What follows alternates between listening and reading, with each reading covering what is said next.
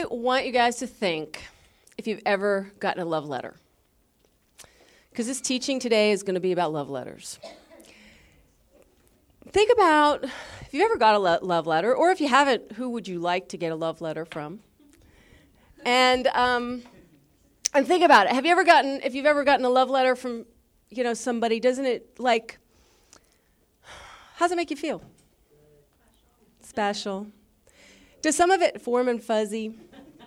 Does does it it also sort of has to do with who it's from too. Do you know what i'm saying? You're, ever gotten an unwanted love letter? Like ew.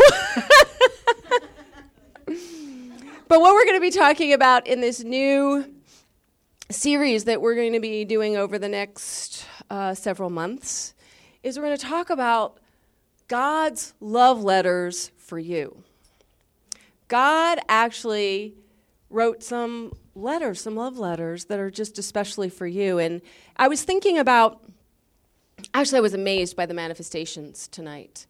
The Spirit of God was moving, and we're, we're not very organized in some ways. We don't actually discuss at all what the other one's doing at all. Like, we have no dialogue. Nobody knew what I was going to do this week. I didn't know what they were going to do this week.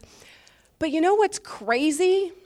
Is somehow you really get that God's working the same stuff in everybody's heart. And, and, and I was sitting there, I started crying for many reasons. I mean, because it was inspiring to see the Spirit of God move. But it was so apparent to me that He was directing all of our hearts in kind of a singular, direct, you know, singular place. I was thinking about um, when you were talking about um, being desperate, you know, for God. And then also I was thinking, gosh, there were so many things that tied in. Um, I was thinking about Joe um, talking about the black hole in our hearts. And I really, really believe with all of my heart, because I've seen it, I've experienced it myself, but I've seen it over and over and over for other people, that there is an emptiness that we feel without God's love. I've seen it even as a Christian. There are times that I am living without really experiencing or tasting God's love, where I just kind of leave God out, doing my own thing, on my own little journey, you know, shutting myself off from really experiencing and tasting God's love for me. Now, I also believe, um, and Steve was talking about all the th- other things that we fill it with. I really, that really lives for me too in that whole black hole. And well, actually, this it was a theme, like Joe was talking about that too. I'm telling you, how many times that emptiness that we feel inside that we fill with other things. And black hole's a good word for it because you just keep filling it, filling and filling, and what happens with the black hole? You can't fill it. It's a vacuum. There's, you know, it continues to stay empty. And I really believe that the only thing that can make us truly feel loved, and who, who doesn't have a desire to feel loved? We're coming up for Valentine's Day, right? you know, we all deeply desire to feel and experience love. And, but there is nothing like God's love because it is the one thing that no matter what, you can fill with other stuff and it makes you feel good for a little. There's lots of things that make you feel good for a little while, right? But haven't I think I've experienced them and many of us have where no matter how much you get, there's still empty, empty, empty, empty. Why do I keep feeling empty, empty? God does not desire that for any of us. God wants us to truly feel loved, really, really loved through and through. And one of the ways that he's done that to make it unmistakable for us is he really did write love letters. There are seven books of the Bible that are called the seven church epistles. They are the seven books that are written to you and to me today, and we can apply them absolutely directly like they are written to us. If you take a look, I'm going to actually show you these books. There's seven books, and uh, I'll show you how much of the Bible this is. I'm going to, okay, here we go. This is the seven church epistles. Oops, I just dropped it. Um, epistle, the word epistle means letter. So these are seven letters to you, to the church today. This is, oops, see this? This is it. Now, out of the entire Bible, these are the only seven books that are all directly 100% written to you. These would be good to get to know, wouldn't they? These are all, now, a lot of the Bible, the way that it works is that some of the other books of the Bible are written to other groups of people. Now, it doesn't mean that it's not useful. There's no reason to throw the rest of it out or anything because you can learn a lot from a letter written to somebody else, can you not? If it has good information. If you get that it's not addressed specifically to you, you know, if I read a letter written to Joe and it had good information that I could apply to myself, I go, oh, cool, okay, well, I get it's to Joe, but I can learn a lot or whatever from that. The Bible is very much like that. But the seven church, and then in the New Testament, you've got things like the Old Testament are written to the Jews or Gentiles. And then you have the four Gospels Matthew, Mark, Luke, and John which are awesome to getting to know who Jesus Christ is. They're really, really good records to understanding Jesus more. But they were written to the, the it's still in the Old Testament because Jesus came, he hadn't died or gotten up from the dead, so it's not even written to Christians. That it's still written to Jews, the, the Gospels. But it helps us to understand Jesus more. So good things to get to know. Acts is the, is the record of the first century church. But then the next seven books of the Bible, and they're in the same order in every Bible that you see throughout the years, is Romans through Thessalonians, and that's what we're going to be begin our series on. Are these seven books? And all of them, if you take a look, in fact, even in the introduction of all the books, you see that they are written to the church today, the church of grace. Now, some of the other books in the New Testament, like Timothy and Titus, are written to the leadership, and Hebrew and James are written to the church, but that is zealous for the law. I want to give you an overview on how, uh, on how these seven books are put together, but they and, and then I'm going to introduce you to the first of the seven church epistles, the book of Romans, which I love. It's an amazing, amazing book, and I'll be telling you a little bit about that uh, soon. But the seven church epistles are really amazing letter. They are letters. Their epistles mean letters, and they are letters to you that are full of God's love for you. How many of you have experienced when you've read the Bible, especially those things that are addressed to you, you feel God's love when you've been in doubt? When there have been times that you have not tasted His love, but you've read it and you went, oh, I get it. I really, really feel God's love. Because how often, it's really easy to forget, isn't it? But these books are specifically written to really help us to get how loved, how loved we are. I'm going to show you an overview. God's love letters to you, the seven church epistles. And we're going to be going through these, but it, they're kind of broken down into, out of these seven, where we've got, you know, in 2 Timothy uh, 3.16, it says, all scripture is given for doctrine, reproof, and correction, which is instruction in righteousness. And so it's so that we can be fully equipped. And so you see in the seven epistles, they're actually broken down as doctrine, reproof, direct, correction, uh, doctrine, reproof, correction, and then Thessalonians is just doctrine because Thessalonians is about Jesus Christ coming back. So there's no reason, he's coming back, everything's perfect. There's no reason for reproof and correction on the Lord's coming back. So it's kind of, it helps in understanding the epistles if you see how they're laid out. Doctrine means how to believe rightly or right teaching. Correction or reproof is telling you when you've gotten off the ball, and correction is teaching to get you back on track again. So, this is how the seven church epistles are laid out. The first one that we're going to be talking about is the foundational doctrine to the church, and the theme of Romans, all throughout Romans, it screams that it's by grace. If you want to talk about a love letter, the book of Romans is going to melt your heart. I'm telling you, it's going to melt your heart. It's so funny. The book of Romans also ties into so many of the things that we were hearing in the manifestations today. And then you've got Corinthians and Galatians, which are reproof and correction to uh, people that were getting off the ball from Romans. And then Ephesians is doctrine, which is kind of the pinnacle of the Christian walk. Uh, and then it's got reproof and correction there. And then Thessalonians, we've got the Lord's return. So I want to focus now on on Romans, and we're going to be sort of. I'm not going to be going through every single verse of Scripture in the church epistles because we won't have time to do that over the next several months. But I want to kind of hit the highlights. And the theme through Romans, if you want to think about love letters, Romans is kind of the beginning of the relationship.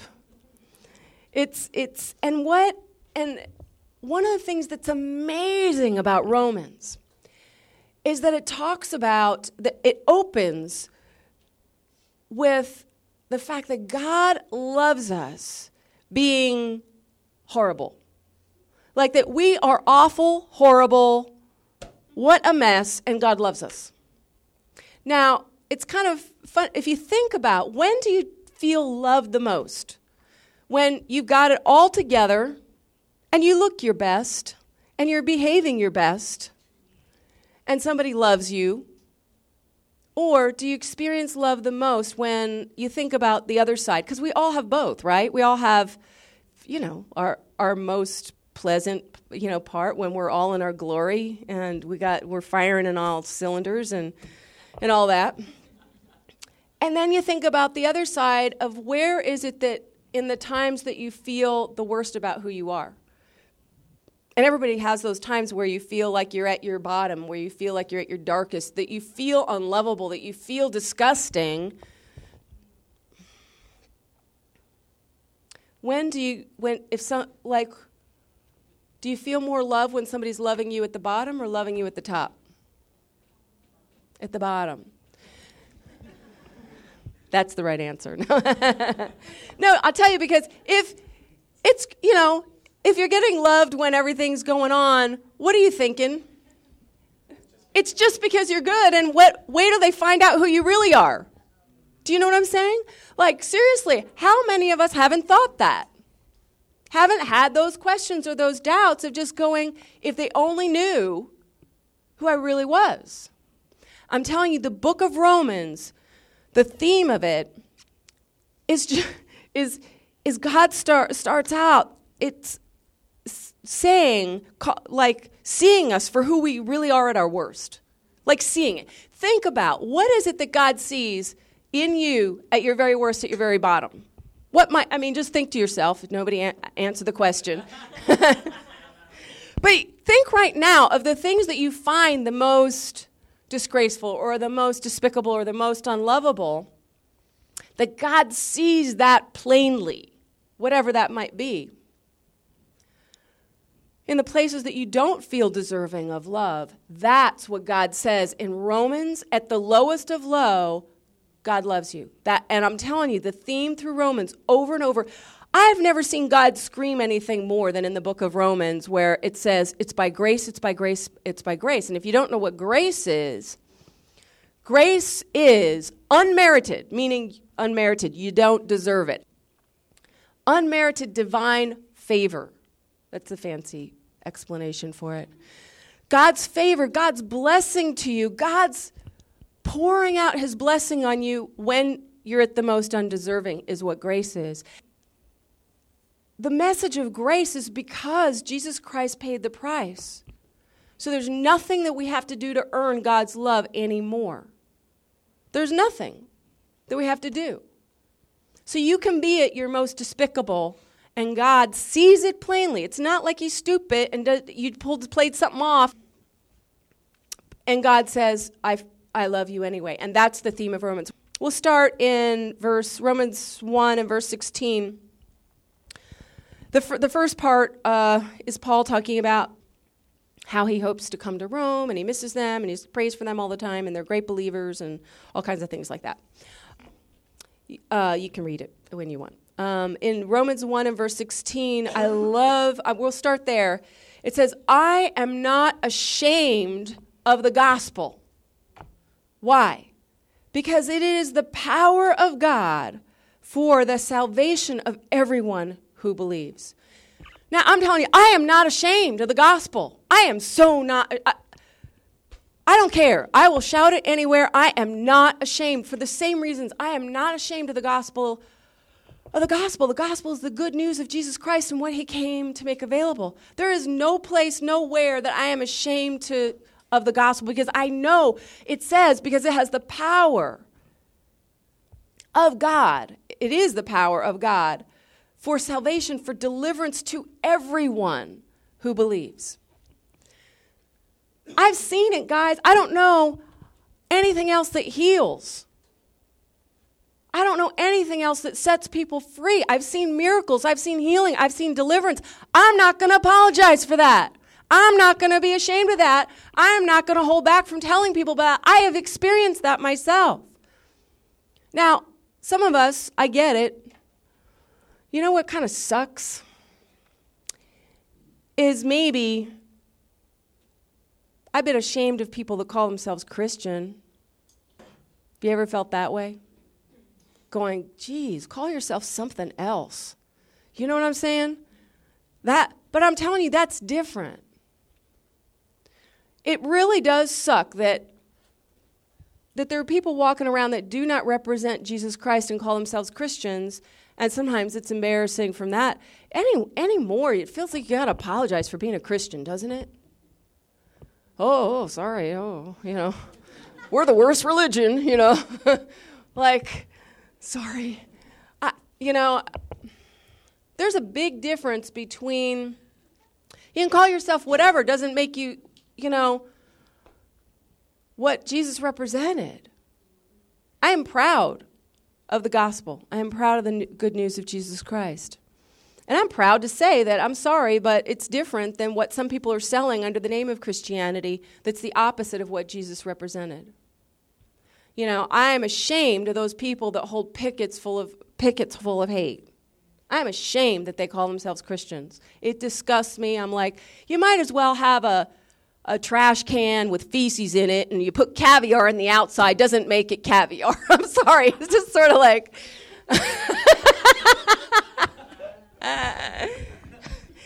you can call it what you want, doesn't make it the real deal. false advertising. It's false advertising. But I am proud. I am proud of the good news. I'm proud of God. I am proud of Jesus Christ. I am proud of the Word of God and what it represents. And I'm proud of the book of Romans and what it says about grace and the message of grace. It says, For the salvation of everyone who believes, first for the Jew and then for the Gentile. You'll see a lot in the book of Romans. We'll be talking about this more as we get into it, but uh, particularly in Romans, the Gentiles, uh, which were everybody but Jews, were the Jews kind of felt like they were dirt balls, and um, because you know because they did all kinds of crazy things in their worship and the jews were like oh my gosh this is disgusting. And uh, most of us used to be gentiles but um, i mean not like recently or i mean just like but um, so you see that a lot of the and the jews were all all the first christians were all jews so it took a little while for jews to you know get that it was okay that the uh, crazy gentiles were allowed to be saved too so you see a lot of times the reference to Jews and Gentiles in here. It says, uh, and then it says in verse 17, it says, For the gospel, for in the gospel a righteousness from God is revealed, a righteousness that is by faith from first to last, basically through and through. Like there's like the righteousness. Righteousness is being able to stand before God without any sense of, of shame, of guilt or shame. So he's saying that the righteousness comes by faith, meaning it's the opposite of earning it. It's not the law, it's not that you earn it. So it's a righteousness, it says, that's been revealed by faith from first to last, just as it is written, the righteous will live by faith. Now, in verse 18, we're going to get into a section that has been, this section of Romans 1 kind of talks a lot about the darkness of man and it's not specific people necessarily. It's just, if you see, we're going to get through the context of this. It means that all people and the darkness and evil and darkness that just is in all of us. Um, we don't like to see ourselves this way. But again, this is actually where we experience the most love, is understanding the darker parts of ourselves.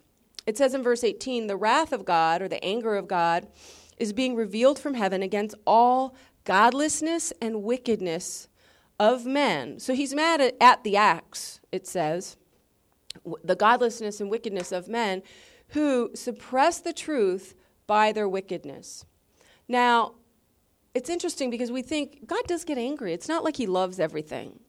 You know, it's not like it's not there's a lot of heinous horrible things that go on and it's not like god's like cool i'm cool. Whatever's good with you is good with me.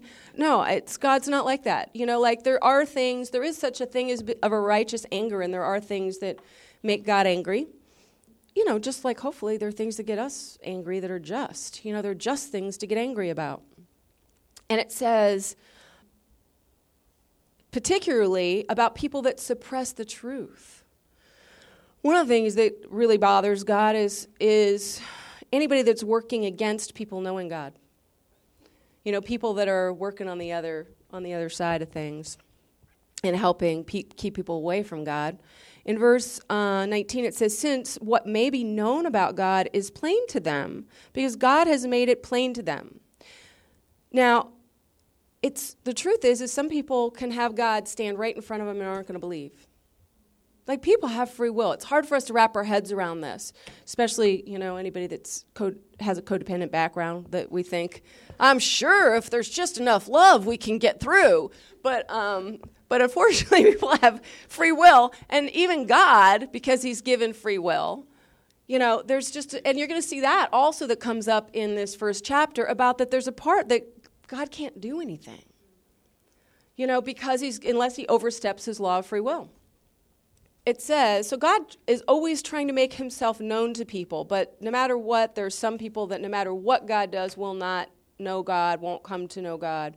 In verse 20, it says, For since the creation of the world, God's invisible qualities, because God's invisible, his eternal power and divine nature have been clearly seen, being understood from what has been made, so that men are without excuse. God really doesn't want to make it hard to know that there's a God. God's not trying to be some trickster in the sky that's trying to go, oops, oh, hope you can't see me. You know, like, it's not, it's really not how God's trying to relate at all. If you look, God says, if you look around at creation, it should be kind of obvious that there's no accident. It just should. And I, I'm sorry, but it's, it's, I believe that this is true whether you're looking at it from a completely scientific place, you know, whether you're looking at physics, whether you're looking at biology or any of those things, that you can kind of get, you know, most physicists believe in God. Because if there was any variance in any of the constants of the universe, there would be zero universe. There would, there, the universe wouldn't exist. There's so many laws of physics that say that there must be intelligence behind what we see. And that's people that are studying it at the highest levels. So I believe that God designed it that way, so that every place you look at it, it should be that you can kind of go, huh, must be something out there. You know, like God wanted that. God didn't want it to be mystical and mysterious and unknowable in that way. Because God cares and God wants a relationship. Anyway, it says in verse 21 For although they knew God, they neither glorified him as God nor gave thanks to him, but their thinking became futile and their foolish hearts were darkened. Although they claimed to be wise, they became fools and exchanged the glory of the immortal God for images made to look like mortal man and birds and animals and reptiles. This is actually really typical, and all of us struggle with this. It's not like, oh, well, I'm exempt because I love God. All of us struggle with making God into things that are, that are made instead of God. I do. I'm a, I'm a Christian minister. I get up here every week. I'm telling you, I struggle with turning God into looking to other things to be my God. Back in these days, people, it was more literal. You know, oftentimes people would make statues of their own making and then fall down and worship the statues. And God's like, Didn't you see yourself make that statue? like, no, seriously, God says that in the Bible. He goes, You saw yourself make it, so I'm really confused as to why you're worshiping something that you knew you made to begin with. But people do it. You'd think it would be a little bit illogical. Do you know what I mean? Like, we do it. Things that we know are not God, that we make into God.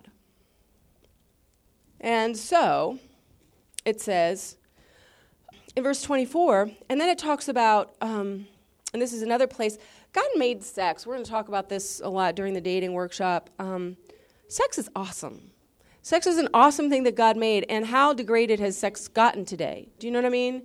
Like, one of the things it makes me sad in our culture. Just I, am in entertainment, and I'm telling you all this TV stuff. Everybody's sleeping with everybody, and they don't even know anybody. Like, God actually made sex to be something that two people that deeply love each other and are committed share in a way to be close and intimate.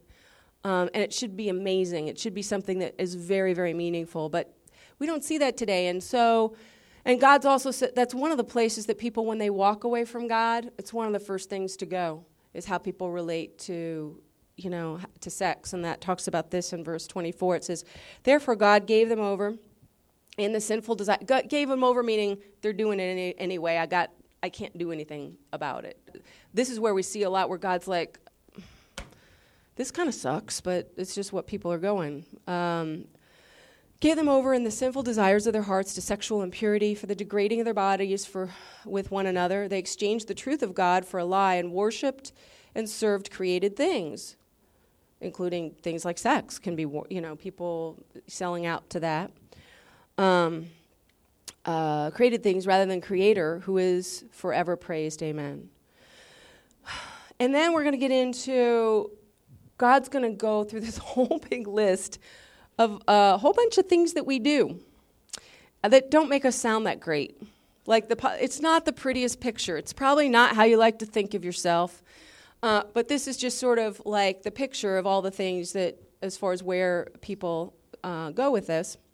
In verse 26, it says, uh, because of this, God gave them over to shameful lust. Even their women exchanged natural la- relations for the unnatural ones. In the same way, men also abandoned the natural relations with women and were inflamed with lust for one another.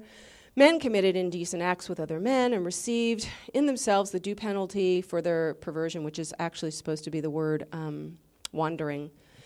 And furthermore, since they did not think it worthwhile to retain the knowledge of God, he gave them over for a, it, depraved means unfit mind to do what ought not to be done. They have become filled with every kind of wickedness, evil, greed, depravity. They are full of envy, murder, strife, deceit, malice. They are gossips, slanders, God haters, insolent, arrogant, boastful. They invent ways of doing evil. They disobey their parents. They are senseless, faithless, heartless, ruthless. Although they know God's righteous decree that do so, such things deserve death, that they they not only continue to do these very things, but also approve of those who practice them. Now, that's not how I like to look at myself. it's not exactly, you know, when I wake up in the morning, the, the, the visual.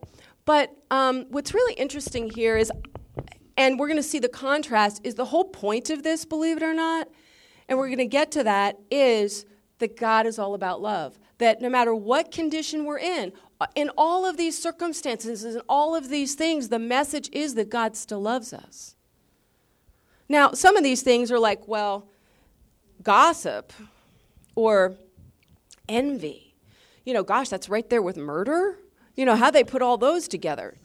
You know, and um, for some, you know, it's just sort of, but the whole section of this really is about the fact that we are, where we're going with all of this, and you'll see it, is that in everything, no matter who you are, no matter where you're at, no matter what circumstance you're in, God loves you. It's unconditional. We're going to read it. In Romans 2, in verse 1, it says, You, therefore, have no excuse, you who pass judgment on someone else. For whatever point you judge the other, you're condemning yourself because you who pass judgment do the same things.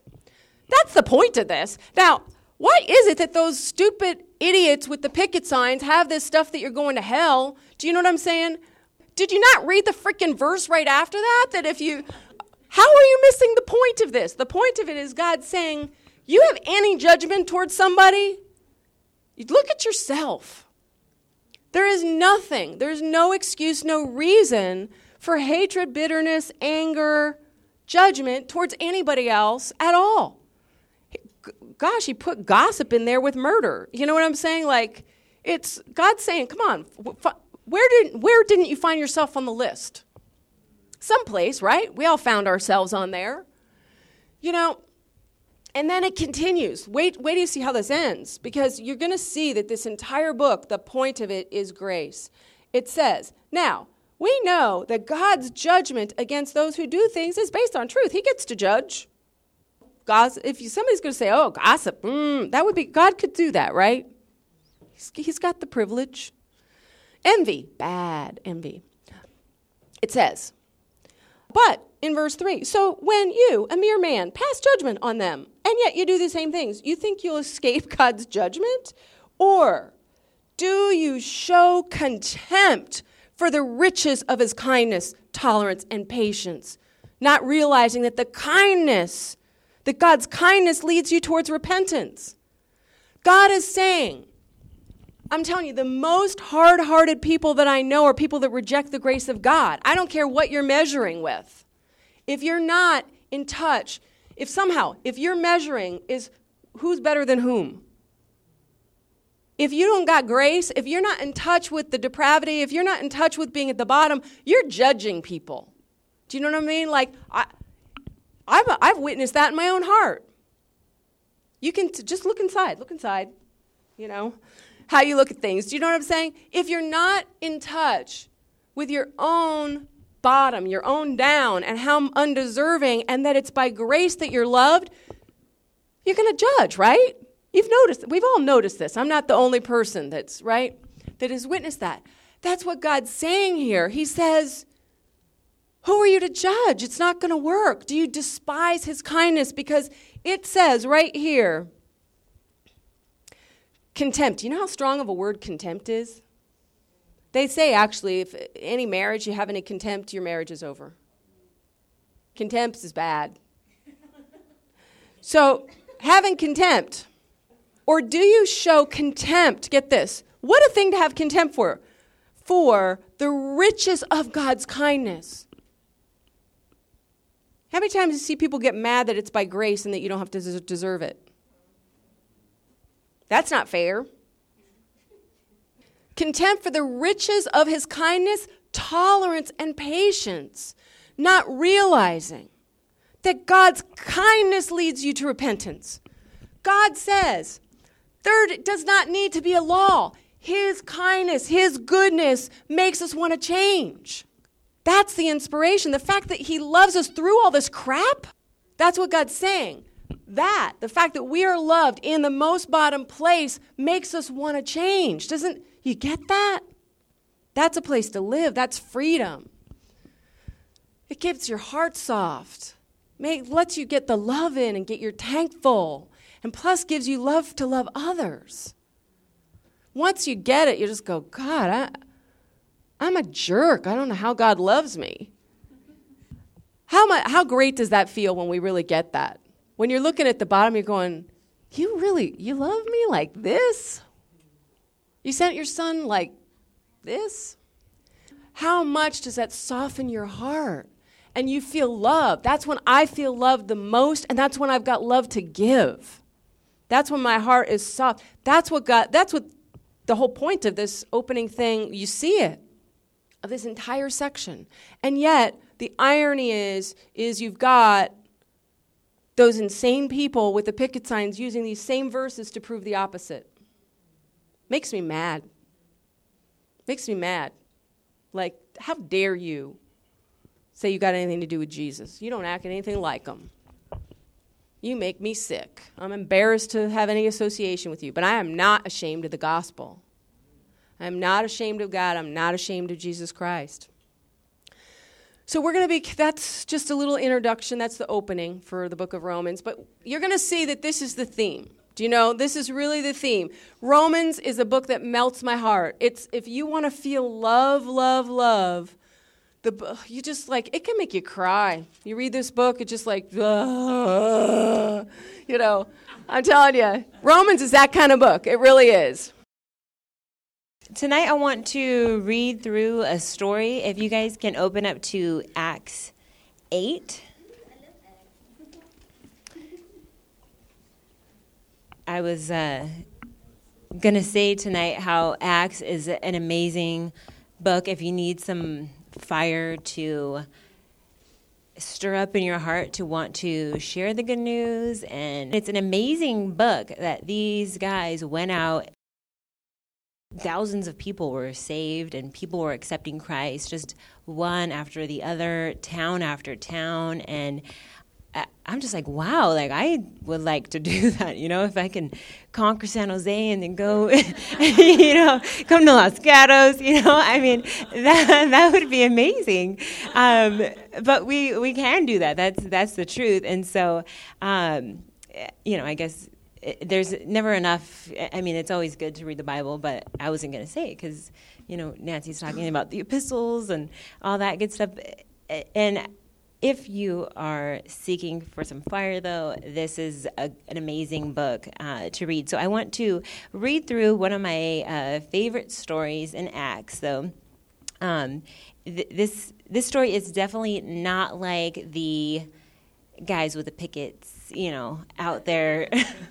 this is like the complete opposite. But this is, to me, this is like the how to story. And this is what really evangelizing and witnessing to me looks like. And this is, you know, straight from the Word of God. So, um, so we're going to go to Acts eight twenty six, and we're going to start there. And I'm just going to kind of break it down um, uh, a couple of verses at a time first off, it says in 826, it says, Now an angel of the Lord said to Philip, Go south to the road, the desert road, that goes down from Jerusalem to Gaza.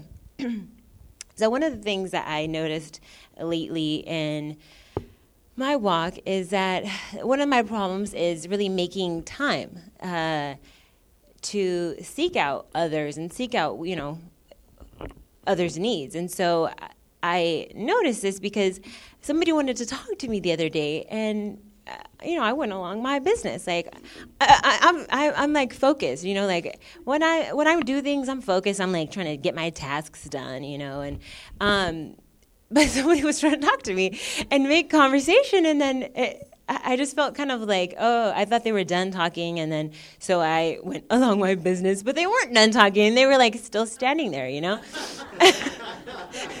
I'm so others focused, right? Um, so I felt really bad afterwards, but. Um, it takes time after that i'm like so then it kind of i caught my attention though and i uh, stopped and i had a conversation with this person and uh, it was great. Like I got that they really wanted to talk, and so uh, I'm glad that it, it, must have been God tugging on my heart because I, I, was really focused doing what I wanted to do, and so uh, so it's it's taking time out and so and being open and so that's why like this this first sentence here. It was clear like the angel of the lord said to philip go here you know? This is a, a clear direction and so um, you know with with sharing your faith it, it doesn't this is something also that doesn't have to be some mystery like who's out there you know? Like um, where am i going to go? Because that's how i was feeling like well, I, don't have anybody to talk to. Like I, I've already like depleted my supply of people, right? That's what that's what I'm thinking. And so, um, so that I'm like, wow, this is very clear. He's like, go to the south to the go south to the road, the desert road. So I've, I mean, that already doesn't sound fun, right? Like desert road. So, but, but he goes anyways. So, uh, so we'll go on. So he started out, and on his way, he met an Ethiopian eunuch an important official in charge of all the treasury, treasury of the Kandake, which means Queen of the Ethiopians. This man had gone to Jerusalem to worship, and on his way home was sitting in his chariot reading the book of Isaiah the prophet. And the Spirit told Philip, Go to that chariot and stay near it. So I really like how each step of the way, like God gave clear direction. Okay, go here. Okay, well, now go next to the chariot. Like it's yeah, I mean, he didn't it wasn't like God's, you know, showed him this you know, vision of this eunuch. Like it doesn't always have not that that's not possible, but it doesn't always have to be like that. You know what I mean? Like each step of the way. I mean, it takes faith, right? So each step of the way, God is directing his path. Like, and God already saw where the need was. Like, if he's walking, it probably took some time for him to get there. It wasn't like, um, well anyways he, god saw the need ahead of time and so that's why he sent him and i i think the reason why it says who this guy is and how he's the treasury of the Kincaid, um, basically, you know, the treasury of the queen of Ethiopia. Because this gentleman had money, he had his own chariot, you know, he was he was living good, you know? And for me, I imagine like this is a man who's successful, who's like, I'm at the top of my game, I'm at the top of my ladder, you know, I'm doing well. But yet, it shows how he was still seeking, that he went out to Jerusalem to go and worship. And then we'll see how it says here in verse 30 it says, Then Philip ran up to the chariot and heard the man reading Isaiah the prophet. Do you understand what you, you are reading? Philip asked. So this guy went to go worship God, and then he's reading the word and he doesn't even understand. Like, I, I can't even really imagine that. Like, there's definitely sometimes I read the Bible, I'm like, I don't even know what this means, right? But really, this man worshiped God, and he had no idea what he was reading. He had no idea, like, what really, what the grasp, the like, he just didn't fully understand the story. And so, again, he's seeking. He says, do you understand? And uh, he gave the words to Philip, though, too, I'm sure. Like, he's asked him, Do you understand? So it's like, to me, this is like simple here. Like, this is simple. Like, he just started off with a question. Like, it doesn't have to be this full on, you know, calculated, uh, you know, rules and directions on how to, you know, start up conversation with people. He just said, "Do you know what you're reading?" And so he says, "How can I?" He said, unless someone explains it to me. So he invited Philip to come up and sit with him. So I, I, I think it's a really cool that I mean he was so open and it just sounded like this man was like so eager. He's like, how am I gonna how am I gonna how am I gonna understand? You know, but he's reading it anyways, and then he was eager to say, "Come on, come sit with me." You know, and that's, you know, that's kind of how I felt like with the people that I met. Like, come come and join me. You know people want the company you know and that's what we have to offer. Like i know there that's what we kind of do just in the world like the ways of this world is you're on your own mission you have you're trying to get your things done. You know you have to really take time out. I, I mean it, i really do think that it takes just having christ in my heart to look out and see and make time for other people. Like i i, I don't think that would really be in my agenda honestly. Um, that's one of those yucky parts of me, right? And so, uh, so it goes on though. It says this. Pa- this is the passage of scripture that the eunuch was reading. He was led like a sheep to the slaughter, and as a lamb before its shearer is silent, so he did not open his mouth. In his humiliation, he was deprived of justice. Who can speak of his descendants?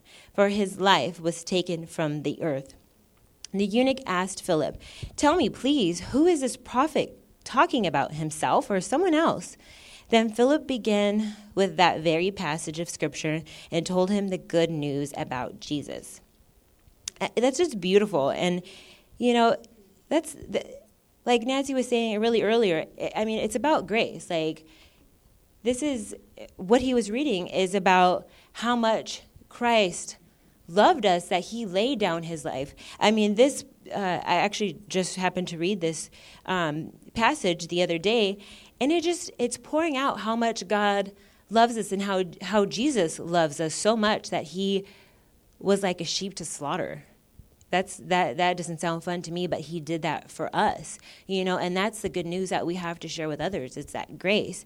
And so um you know, I, I'm definitely thankful that it's not based on what we do, but that is the ways of this world. So, uh, so it, continue on. It's 30, verse 36. It says, As they traveled along the road, they came to some water, and the eunuch said, Look, here is water. What, what can stand in the way of me being baptized? And he gave orders to stop the chariot. Then both Philip and the eunuch went down into the water, and Philip baptized him. When they came up out of the water, the Spirit of the Lord suddenly took Philip away. And the eunuch did not see him again, but went on his way rejoicing I just love the way that it ends. Like this man went away with rejoicing. That's really exciting. Like when we share and when we take time out for others, they can go away with rejoicing, rejoicing that God loves them and rejoicing that God loves them, even though, you know, sorry, I got sidetracked there. Um, that God has grace for them. Really, that I mean, that's really what was huge for me. That God has grace for me, and so that's why I want to share it with other people. Like that's why I don't want to stay stuck in my own thing and in my own routine. Like I want to, I so want to share with other people that God has grace for them. And so um, it, it's amazing to see how this guy went away rejoicing and and I think that it's really cool though too that it says that um, the spirit of the Lord suddenly suddenly took Philip away. Like that's just like it's just really random. Like he could have like walked somewhere else, but you know, I mean, honestly, I'm a time sensitive person, and so it's like he walked that time, he spent that time with that man, and then he like took him probably somewhere wherever he needed to be. You know what I mean? Like that's how I, when you it's like when you put God first, like everything else will fall into place. You know, so maybe he had somewhere to be. Like I feel like you know I have places to be, right? And so, I, but when I put God first, He brings me you know, to wherever it is that I need to be. And so, um, so I, I, just like the way that God took care of Philip as well. Like, if probably if he had all the time in the world, he could have walked back from wherever he was from or whatever, you know. But it says that God took him away, and so, um, so that's all I had to share tonight as far as, um, you know, one of my favorite stories, and it, it just really just sparked up a fire in my heart that there's so many other stories. I mean, I mean, just uh, to reading Acts, like there's so many stories, and like